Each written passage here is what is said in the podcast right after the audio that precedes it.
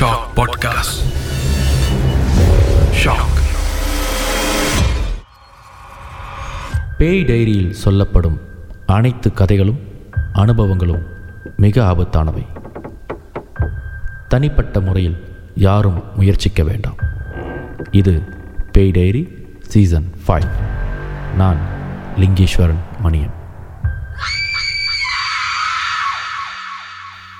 கடந்த ஒரு சில எபிசோட்லலாம் அடிக்கடி சிங்கப்பூரில் இருக்கிற சங்கி ஓல் ஹாஸ்பிட்டல் பற்றியும் சிங்கப்பூர் பாப்புலர் கோ ஸ்டோரிஸ் பற்றி நான் அடிக்கடி மென்ஷன் பண்ணியிருப்பேன் இதற்கு காரணம் என்னென்னா சிங்கப்பூர் கோ ஸ்டோரிஸ் கதைகளை கேட்டு பிரமிப்பாகி அதை ஒரு புத்தகமாக போடும் பொழுது அந்த புத்தகமும் ஒரு நல்ல கணிசமான வியாபாரத்தை ஏற்படுத்தி கொடுத்துருக்கு.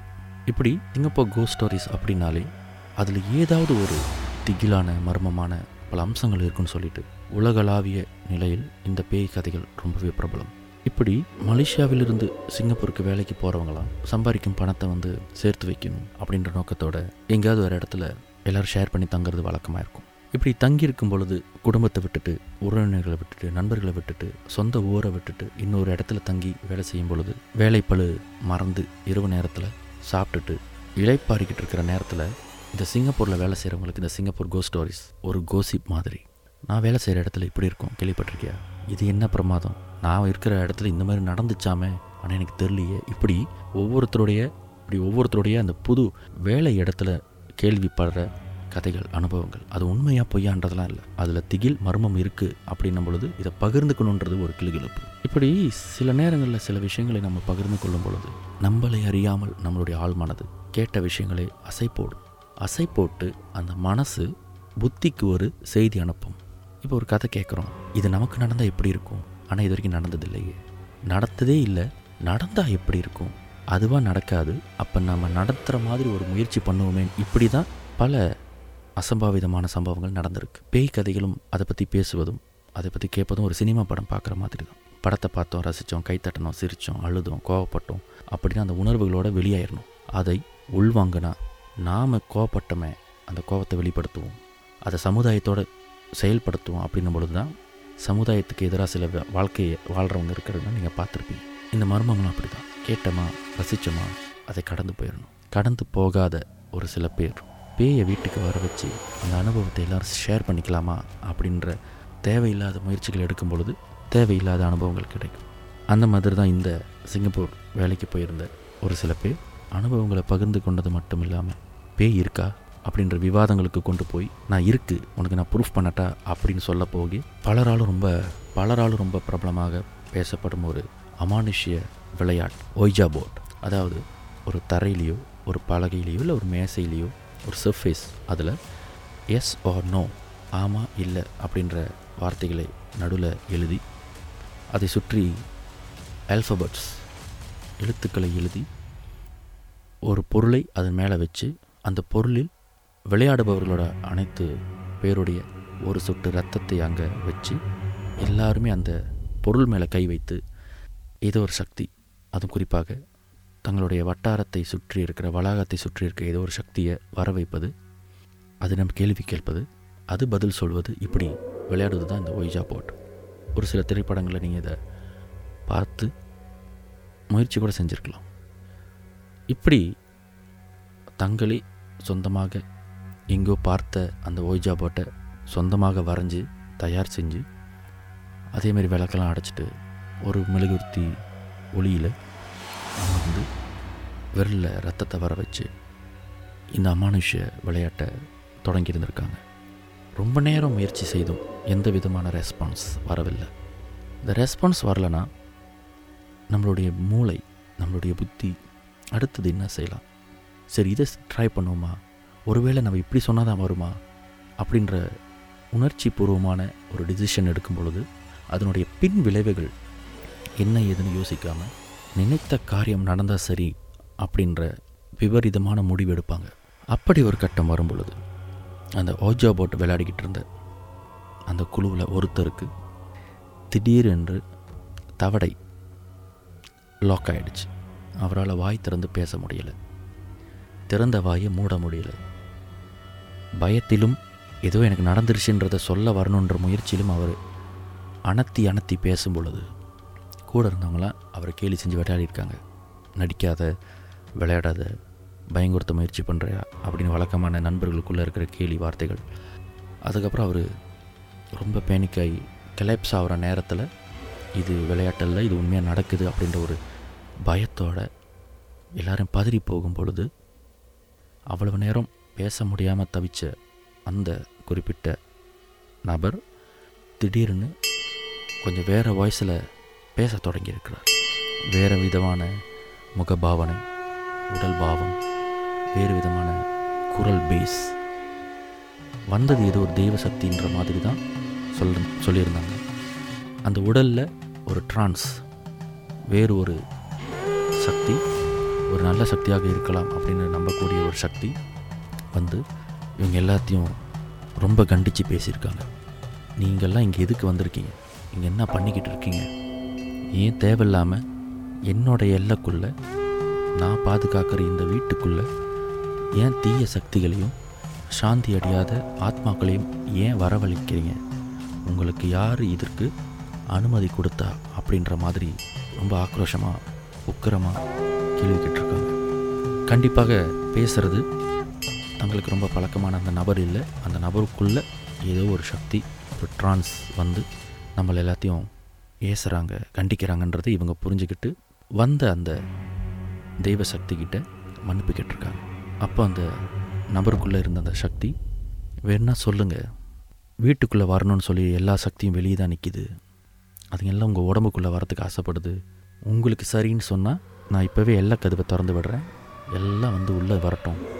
உங்களுக்கு சரிதானா அப்படின்னு கேட்கும் பொழுது பயந்து போய் அலறி அவர் கை காமிச்ச பகுதியை நோக்கி பார்க்கும் பொழுது அந்த குழுவில் இருந்த ஒரு சில பேருக்கு ஜன்னல் வழியாக உருவங்கள் தெரிஞ்சது. அந்த உருவங்களுடைய பார்வை அந்த உருவங்கள் இவங்களை பார்க்குற பார்வை இப்படா நம்மளை உள்ளே விடுவாங்க இவங்க நம்மளை கூப்பிடுறாங்க. ஆனால் உள்ளே போக முடியாமல் வீட்டு எல்லையிலே அதாவது வீட்டு கதவு வீட்டு வாசலிலே ஒரு காவல் தெய்வம் மாதிரி ஒரு உருவம் இருக்குது அந்த உருவம் மட்டும் இடம் கொடுத்ததுன்னா நம்மளை பார்க்கணும் நம்மக்கிட்ட பேசணும்னு நினைக்கிற இவங்கள்ட்ட நம்ம போய் உட்காந்து பேசலாமே அப்படின்ற ஒரு ஈகர்னஸ் ஒரு எதிர்பார்ப்பு ஒரு மோகம் இந்த மாதிரியான எண்ணங்களோடு உருவங்களை இவங்க பார்த்துருந்துருக்காங்க. எதிர்பாராத விதமாக திடீரென்று வீட்டுக்குள்ளே ஒரு தெய்வ சக்தி வீட்டுக்கு வெளியே பயமுறுத்துகிற மாதிரியான உருவங்கள் இதை பார்த்தோன்னே எல்லாரும் கத்தி அலறும் பொழுது அந்த உருவங்களை பார்க்க முடியாதவர்கள் கூட அந்த நேரத்தில் பயந்து பதறி அப்படி இப்படின்னு அன்று இரவு ஒரு வழியாக வந்திருக்கிற தெய்வ சக்தியும் சாந்தப்படுத்தி மன்னிப்பு கேட்டு தீய சக்தியிடம் வந்து தங்களை காப்பாற்றணும்னு வேண்டி அன்று இரவு அவங்க சேஃபாக படுத்து தூங்கிட்டாங்க. மறுநாள் அவங்க என்ன பண்ணாங்க ஏது பண்ணாங்கன்றத விவரங்கள் தெரியலை. ஆனால் ஒரு சில நாட்கள் கழிச்சு அந்த வீட்டில் தங்கியிருந்த ஒரு பொண்ணு. சிங்கப்பூருக்கு வேலைக்கு போயிட்டு வீட்டுக்கு வரும் வழியில் திடீர்னு வீட்டு வாசலுக்குள்ளே வந்து வீட்டுக்குள்ளே நுழைய முடியாமல் வாசல்லே நின்று அழுதுருக்காங்க. என்னாச்சு ஏதாச்சுன்ற ஒரு பதற்றத்தோட அந்த பொண்ணோட நண்பர்கள் அந்த பொண்ணுக்கிட்ட போய் பேசும் பொழுது கேள்வி கேட்க கேட்க அவங்க இன்னும் அதிகமாகவே கதறி அழுதுருக்காங்க. இதனால் பதறி போய் பயந்து அந்த ஒய்ஜா போர்ட் விளையாண்ட அந்த இரவு நினைவுக்கு வர அதனால தான் இந்த பிரச்சனை எல்லாம் என்ற ஒரு முடிவுக்கு வந்து இவங்க இந்த வீட்டிலேருந்து ஒரு டெம்ப்ரரியாக நம்ம வேற எங்கேயா தங்கலாம் அப்படின்னு சொல்லிட்டு இன்னொரு நண்பர் வீட்டில் போய் தங்கியிருக்காங்க. யாரும் தனித்தனியாக படுக்க வேணாம் எல்லோரும் ஒன்றா படுப்போம். இதுக்கு ஒரு சொல்யூஷன் கிடைக்கிற வரைக்கும் நாம் டெம்பரரியாக அந்த வீட்டில் தங்க வேண்டாம் அப்படின்ற ஒரு முடிவோடு அன்று இரவு ஒரு நண்பர் வீட்டில் தங்கி தூங்கி கொண்டிருக்கும்போது பாதிக்கப்பட்ட அந்த பெண்ணுடைய தொலைபேசி தொடர்ந்து ரிங் பண்ணிக்கிட்டே இருக்குது ஆனால் அவங்க எடுக்கலை. அந்த ரிங்கிங் பண்ண தொலைபேசி சத்தத்தில் எழிஞ்சு பார்க்கும் பொழுது மற்ற எல்லாருமே படுத்து தூங்கிட்டு இருக்காங்க. அந்த ஒரு குறிப்பிட்ட பாதிக்கப்பட்ட பெண்ணை தவிர.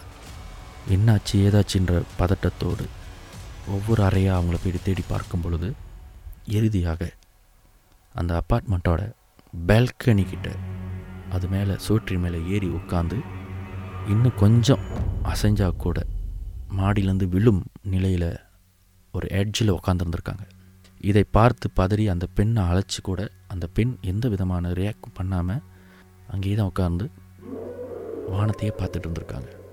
சட்டென்று தங்களுடைய நண்பர்கள் எல்லாத்தையும் எழுப்பி இங்கே வந்து பாருங்கள் அது என்ன பண்ணுது?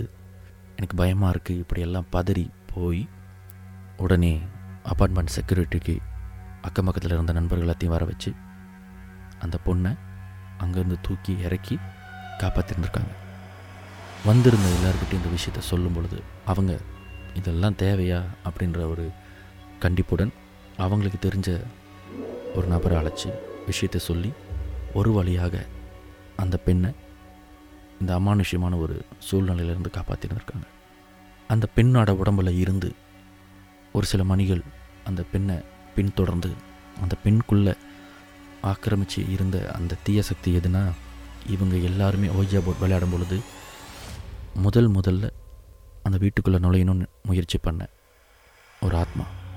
அந்த ஆத்மா யார்?